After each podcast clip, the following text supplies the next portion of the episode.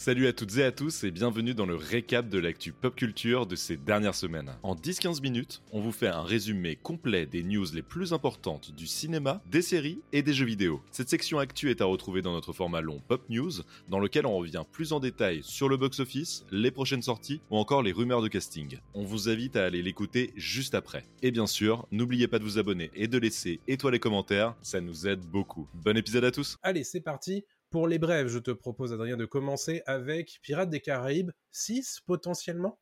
Exactement, Pirates des Caraïbes 6. Alors, on a des infos par Craig Mazin. Craig Mazin, qui est responsable des séries Tchernobyl et The Last of Us plus récemment, qui lui travaille donc actuellement sur la saison 2 de The Last of Us, mais aussi apparemment sur un Pirates des Caraïbes 6. Et donc, il a déclaré dans une interview, on l'a pitché en se disant qu'il ne l'accepterait jamais, en parlant de Disney, parce que c'était trop bizarre, mais les producteurs l'ont fait. Bon, voilà, on n'en sait pas trop euh, sur l'intrigue de ce prochain volet, mais Mazin le décrit comme si étrange qu'il a été surpris que tout soit accepté. Et il affirme même que le script de Pirates des Caraïbes 6 est si bizarre que euh, l'avenir de Johnny Depp en tant que Jack Sparrow est incertain. Donc on ne sait pas trop ce qui va se passer, mais, euh, mais on a très hâte d'en savoir plus voilà, d'ici d'ici quelques mois. Ok, bon. Sachant qu'on rappelle qu'il y a aussi un euh, autre projet de spin-off avec Margot Robbie, mais celui-ci, il est plutôt en attente. En tout cas, c'est ce que nous disait Margot Robbie il y a quelques temps. Déjà, a priori, c'est plutôt celui-ci qui serait prioritaire euh, chez, euh, chez Disney.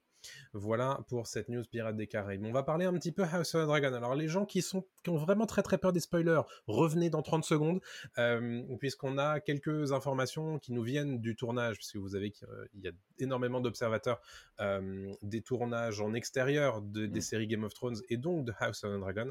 Il se trouve que dans le Surrey euh, outre-Manche se déroule le euh, tournage de House of Dragon saison 2, puisqu'il n'est pas arrêté. Et on voit un certain nombre d'images qui sortent de tout ça, euh, notamment des images de bataille et de, de décombres et de cadavres fumants. Bon, mhm. pour les gens qui ont lu le bouquin, ça devrait vous parler euh, voilà, on va pas on va pas donner plus d'informations que ça puisque l'objectif c'est pas de spoiler. Mais en tout cas, ça arrive et ça arrive a priori pour 2024 et ça va se batailler sévère. A priori, cette grosse bataille devrait se situer dans l'épisode 4 euh, de la saison 2. Très précis. Moi, j'ai pas lu les bouquins. C'est euh, toi qui les as lus. T'as hâte de découvrir cette bataille? Ah non, mais j'ai super hâte parce que on a vraiment que gratté la surface en fait euh, de feu et sang euh, dans la saison 1 et House of the Dragon saison 2 devrait vraiment entrer dans ce qu'on appelle la danse des dragons et, mhm. et ça risque d'être assez assez dingo. Ok, trop bien. J'ai hâte. Voilà. Donc ça, c'est pour House of the Dragon. On se met des choses un petit peu sous la dent puisque c'est vrai que ça fait un moment qu'on attend euh, des nouvelles de House of the Dragon et là pour le coup, il se passe beaucoup de choses dans le tournage et on a beaucoup d'infos euh, de la part des insiders, donc euh, c'est plutôt cool. pareil, des informations de la part des insiders, c'est du côté de Nintendo pendant la Gamescom qui s'est retroussé les manches puisque visiblement la Switch 2 potentiellement, ou, du moins la, la successeur de la Switch, aurait été présentée durant la Gamescom à certains euh, développeurs triés sur le volet. Exactement, c'est Eurogamer, euh, le site Eurogamer qui le rapporte. Donc lors de la Gamescom, euh, apparemment Nintendo, comme tu l'as dit, aurait dévoilé une démo technique, en tout cas de, la Switch 2, qui serait une sorte de version améliorée euh, de Zelda Breath of the Wild, tournant une fréquence d'image et de résolution supérieure à la Switch bah, numéro 1, celle qu'on connaît actuellement. Et on a aussi un autre magazine, un autre site internet, VGC, qui précise mhm. que Nintendo a présenté aussi une démo technique The Matrix Awakens Unreal Engine Engine 5 euh, d'Epic Games, euh, qui lui, en fait, a été initialement conçu pour la PS5 et la Xbox Series X. Mhm. Euh, donc voilà, il y a toute une histoire de, de framerate et de ray tracing derrière tout ça. On va pas rentrer dans les détails techniques, mais précisons que ça ne veut pas dire que la Switch 2 tournera aussi bien qu'une PS5 ou qu'une Xbox Series X. Ça prouve en tout cas que Nintendo veut aller plus loin au niveau de possibilités techniques de la Switch 2 et qu'on aura sûrement des infos sur cette sortie potentielle d'ici euh, d'ici quelques temps. On sait qu'il y a des Nintendo Direct qui se préparent euh, dans les dans les prochaines semaines mhm. et, euh, et d'après les bilans financiers des analystes, Nintendo aurait tout intérêt à sortir la Switch 2 dès 2024. on rappelle que la Switch première du nom est sortie déjà en 2017, en mars 2017, avec Zelda Breath of the Wild. Donc là, on est quand même à 6 ans de la, de la console. Ce serait pas idiot et pas déconnant de la part de Nintendo de sortir une deuxième, une deuxième console. Ce serait logique. On sent d'ailleurs le catalogue qui est un petit peu en train de s'essouffler sur les prochains mois. Donc ce serait tout à fait logique que Nintendo sorte sa nouvelle carte. Et ce serait d'ailleurs plutôt très étonnant de les voir rattraper un petit peu leur retard technologique, puisqu'on sait que Nintendo, souvent, ils sont à la traîne côté techno, mais derrière, il y a les jeux qui envoient. Donc voilà. Intéressant de les voir utiliser tout ça. On va parler vite fait de Zelda Tears of the Kingdom, puisqu'on a eu une information, il n'y aura pas de DLC pour le jeu. Exactement. Euh, c'est dans une interview avec le magazine japonais Famitsu, c'est vraiment le plus gros magazine de jeux vidéo au Japon. Euh, Keiji Aonuma, le producteur du jeu, a déclaré Il n'y a pas de projet pour sortir du contenu supplémentaire cette fois, mais c'est parce que j'ai l'impression que nous avons fait tout ce que nous pouvions pour créer du plaisir dans ce monde. donc, malgré le succès énorme de Tears of the Kingdom, qui, pour rappel, s'est vendu à 18,51 millions d'unités en seulement un mois et demi, euh, il n'y aura pas de DLC, bah, contrairement à Breath of the Wild qui lui avait qui avait eu lui droit à un super DLC euh, quelques mois euh, après la, sortie. Et je, continue là-dessus avec euh, Aonuma qui a laissé entendre que Nintendo pourrait quand même revenir à l'univers Breath of the Wild et Tears of the Kingdom pour un troisième jeu, puisqu'il a déclaré si c'est le cas, si c'est une nouvelle raison euh, qui se présente, nous pourrions revenir à ce même monde. Que ce soit une suite ou une nouvelle œuvre, je pense que ce sera un jeu complètement nouveau. Alors j'espère que vous l'attendez avec impatience. Et lui, de son côté, le directeur Hidemaro Fujibayashi, désolé pour mon accent, a ajouté Nous sommes très reconnaissants que tant de joueurs jouent à Tears of the Kingdom depuis si longtemps et de manière approfondie. Nous ferons donc de notre mieux pour rendre le prochain jeu encore plus agréable. Donc voilà, les Japonais aiment quand c'est agréable apparemment. Ils veulent absolument que, tout se passe bien quand on joue à un jeu vidéo. Et donc euh, ils peaufinent déjà le, troisième volet. Euh, en tout cas, c'est pas forcément un troisième volet, mais c'est euh, un nouveau jeu Zelda. il y aura pas forcément de, il y aura pas de DLC comme j'ai précisé. Tu penses que Nintendo pourrait revenir au Zelda 2D après Breath of the Wild ou, ou c'est fini tout ça? Euh, tu veux dire comme un. Oui, comme euh, ceux de l'époque euh, sur NES et sur Super NES bah, ils, le font de temps en temps quand même avec des remasters, même un remake dans l'idée, avec comment. C'était Link's Awakening, qui sorti il y a quelques années, 2019, 2020 dans mes souvenirs. C'est possible. C'était avant le Covid, je crois. Mm. Ouais, bah, ils font ça, mais ce sera plus des jeux de côté, plus qu'une nouvelle aventure inédite mm. comme, comme on avait droit à, l'époque. Par pitié, donnez-nous un remaster HD de euh, comment il s'appelle ce jeu euh, Wind Waker par pitié. Mais oui, mais je le veux, je le, veux, ce jeu. À chaque Nintendo Direct, je l'attends, je l'attends. voilà, on verra. Ok. Euh, parlons un petit peu série et grève. Bon, vous savez que toutes les semaines, on vous en sert un petit peu la soupe, mais c'est important de parler un peu de ça. Notamment Aaron Paul, qui était sur le piquet de grève avec Brian Cranston, notamment de Breaking Bad. ils ont parlé un petit peu des revendications de la saga AFTRA et notamment du pourquoi ils sont en grève. On a parlé de l'IA, on a parlé des residuals, donc euh, ces paiements résiduels pour euh, chaque euh, rediffusion. Et ben le fait est que Aaron Paul, qui est pourtant le personnage, le deuxième personnage principal de Breaking Bad, ne touche pas un copec de chacune rediffusion en streaming sur Netflix, alors que pourtant Breaking Bad est un phénomène en réalité sur, sur Netflix. Mmh Lui, il touche rien. Et c'est la plupart, en fait, euh, des, grosses séries comme ça, euh, les acteurs ont tous pris la parole pour dire bah, Moi, je touche rien, euh, ça me paraît pas normal. Donc, c'est pour ça qu'ils se battent aussi, les, les, acteurs. Et il dit que bah, lui, c'est un peu le moment, en fait, pour les studios de se sortir un petit peu les doigts et de, revenir, en fait, à, quelque chose qui est simplement bah, juste pour tout le monde. Oui, tout à fait. Mais puis bon, précisons que Aaron Paul, il n'a pas besoin des résiduels de, de, Breaking Bad. Lui, il vit très bien sa vie d'acteur euh, super connu. Mais ça prouve encore une fois qu'ils sont tous là. Quoi. Euh, les très connus comme les plus petits euh, sont tous sur les piquets de grève et ils sont tous unis. Et encore une fois, je le dis toutes les semaines depuis maintenant bah, le début de la grève, ça va changer beaucoup de choses à Hollywood, tout ce qui se passe. Et on sent que et bah, les studios ne veulent rien lâcher, ça fait, ça fait peur et on aura des trucs à, dire tout à l'heure euh, là-dessus, euh, notamment euh, côté Warner Bros. C'est assez, assez triste à voir ce qui se passe. On parlera de Warner tout à l'heure, mais voilà, Netflix fait partie des sujets. Et mmh. bah, les streamers, en fait, ont toujours un petit peu sont passés sous le radar en essayant d'éviter de, de, payer bah, les sommes justes du côté de, du côté des acteurs. Et en l'occurrence, euh, bon, bah voilà, ça y est, ils, en ont marre et ils ont raison. Je pense que c'est le bon moment en fait. Euh, les, scénaristes qui sont en grève aussi, ça fait cinq mois déjà hein, que les scénaristes sont, en grève. Les acteurs, ça fait un petit peu moins, ça fait euh, ça fait deux mois presque et demi.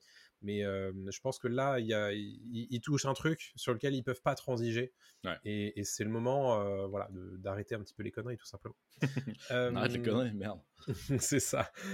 parlons de One Piece. Vous savez que c'est un petit peu le phénomène du moment sur Netflix, avec des très très très bons chiffres qui dépasseraient Stranger Things et, et Wednesday, comme on en a parlé la semaine dernière.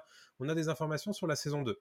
Exactement, bah, la saison 2 euh, qui, euh, se pour, qui va en fait euh, pouvoir se tourner au moment où Netflix va, déclencher la machine, parce que pour l'instant, Netflix n'a toujours pas commandé la saison 2 officiellement, même si tu l'as dit, les chiffres de lancement sont, excellents. Mais d'après Variety, les producteurs ont déjà finalisé en fait les scénarios de la, de la prochaine saison. C'est Marty Edelstein, le PDG de, Tomorrow Studios, qui a déclaré les scripts de cette éventuelle saison 2 sont d'ores déjà prêts et on peut partir en tournage. Donc pour l'instant, en fait, attendent juste que Netflix euh, donne le feu vert et on pourra directement euh, commencer à voir des images de tournage de cette saison 2 de, de One Piece. Évidemment, euh, tout a été écrit parce que l'œuvre d'Eiichiro Oda est conséquente et il y avait de quoi faire. Il y a un matériau monstrueux pour, pour bosser sur cette série. Et donc, bah, on imagine que les fans trépignent. Et moi, le premier aussi, j'ai très hâte de voir ce que ça peut donner de, de, cette saison 2. Et puis, je précise encore une fois, je continue sur les déclarations à Hollywood. Becky Clements, qui est la présidente de Tomorrow Studio, euh, elle déclare que la production en fait peut se lancer dès que possible et elle explique que de manière réaliste, on espère pouvoir diffuser la suite d'ici un an si nous avancions très rapidement sur le tournage. C'est une possibilité, disons entre un an et 18 mois. C'est le délai dans lequel nous estimons que nous pourrions être prêts à revenir à l'antenne avec la saison 2 de One Piece. Voilà. Tout va dépendre évidemment de d'où se, comment se passent les grèves. Hein, euh, voilà, c'est tout. Ils sont dépendants des grèves, exactement. Exactement. Comme beaucoup euh, de productions, c'est tout à fait normal. Euh, parlons de Hayao Miyazaki. Vous savez que son prochain film sort le 1er novembre, comme vous en, on vous en a parlé la semaine dernière dans Pop News. le garçon et le héron, qui devait à une époque être son dernier film et il se trouve que bah, son, son producteur, le, vice-président du, studio Ghibli, a annoncé que bah, visiblement pas tout à fait. Puisque... Papy fait de la résistance. Exactement. Hayao Miyazaki est de retour euh, au boulot en ce moment. Il dit mmh. qu'il a déjà des idées euh, pour un, prochain film et que euh, il n'est plus tout à fait question de prendre sa retraite. donc, donc voilà, c'est Junichi Nishioka qui, qui s'est exprimé à ce sujet auprès du micro de CBC durant le festival de Toronto. et donc, bah, bonne nouvelle potentiellement, puisque bah euh, Miyazaki n'en a pas tout à fait terminé, a priori, avec euh, sa filmographie. Donc euh, voilà. Le garçon et le héron, 1er novembre, et bah, potentiellement un nouveau projet d'ici quelques années. Exactement un autre projet pour Jonathan Cohen de Salle de Ambiance, hein, Hayao Miyazaki puis Jonathan Cohen. on a euh, évidemment des. C'est ça Pop News, les gars. Vous avez vraiment. Et les Non, mais voilà, Pop News, c'est une émission où on brasse toute la pop culture. Exactement. Sans transition, bonsoir. C'est ça. Euh, bon, La Flamme, le flambeau, c'était très bien, c'était très drôle sur Canal+. Est-ce qu'il y aura une suite A priori, Alors, c'est ce qui se murmure. En tout cas, euh, Jonathan Cohen, qui est là actuellement en pleine promotion du film Sentinelle, dispose sur Prime Video. Et d'ailleurs, on vous en parlera en fin d'émission. De, cette comédie euh, qui vient à peine de sortir. Euh, et donc en pleine promotion, il était au micro de RTL et il a indiqué qu'il travaillait euh, potentiellement sur une suite de La Flamme et Le Flambeau. Je le cite, on travaille sur quelque chose où on va retrouver une partie du casting, on pourrait retrouver un peu la troupe. J'étais en réunion tout à l'heure, on travaille dessus. Oui, c'est le cas. Donc voilà, pour l'instant, on n'en sait pas beaucoup plus. On imagine qu'avec le succès énorme qui a été La Flamme et Le Flambeau sur Canal+, euh, bah, évidemment, les patrons de la chaîne ont décidé de, donner euh, suite euh, voilà, aux, aventures débiles et absurdes de Jonathan Cohen. Et en fait, bah, pour les fans, c'est génial. Moi, j'aime, j'adore, j'adore La Flamme. Un poil moins Le Flambeau, mais, mais j'ai hâte de voir ce qu'ils vont nous proposer. Quoi. Je suis très curieux de voir quel genre de, de télé-réalité ils vont pouvoir parodier, parodier avec cette suite. Ouais, ouais. Ah, c'est vrai qu'après euh, le, le, Bachelor et le et Kolantas, il y, en a forcément, hein, mais peut-être des jeux télé, je sais pas, un truc. Ah, peut-être. ça peut être intéressant. À voir. Voilà, à voir. Euh, donc ça sera pas pour tout de suite, mais euh, s'il commence déjà à travailler, moi j'ai hâte de voir ça. Et il est sur, en tout cas, c'est Flaubert qui est sur Feuilleman aussi, avec mmh. Pierre Ninet Flaubert qui lui avait écrit une bonne partie de La Flamme et du Flambeau, Florent Bernard. Et donc voilà, toute cette équipe en ce moment bosse sur des comédies un peu débiles, et on a hâte de voir ce que ça va donner. Impeccable. Euh, on vous l'a prévenu, euh, on vous l'a promis même. Euh, Warner Bros a des choses à nous dire en ce moment qui sont pas forcément très agréables au moment de la grève, puisque vous le savez, depuis cinq mois les scénaristes sont en grève et visiblement Warner en a profité pour casser un certain nombre de contrats qu'ils avaient déjà qu'ils avaient déjà signer tout mmh simplement avec certains bah, producteurs et scénaristes de renom, notamment J.J. Abrams, notamment Greg Berlanti, à qui l'on doit notamment Lois, Superman et Lois, mais aussi tout le Berlanti Universe sur la, de la CW, à savoir The Flash, Arrow, etc., Mindy Kaling, Chuck Lorre, Big Bang Theory, tout ça. Mmh c'est un peu étonnant comme façon de faire. C'est-à-dire que, ah, vous êtes en grève? Ah, désolé. On met en pause vos contrats et c'est quelque chose qui est arrivé d'ailleurs à George R. Martin pour HBO Max. Tout, tout, ça, c'est pas forcément très engageant. Alors, ça veut pas dire que Warner va arrêter de travailler avec eux, mais qu'ils ont profité de cette grève pour bah, arrêter un petit peu les, frais, quoi. Ouais, ouais, c'est étonnant. C'est étonnant. Enfin, connaissant les studios maintenant, on voit leur vrai visage. Est-ce que c'est si étonnant que ça? C'est vrai non pas trop. Euh, mais c'est vrai que là, il y, a un côté un peu. Euh, on vous donne pas trop de choix, quoi. Vous pouvez pas vous défendre. Et euh, c'est un peu triste. Après, évidemment, c'est des grands producteurs et des grands créateurs. C'est évident.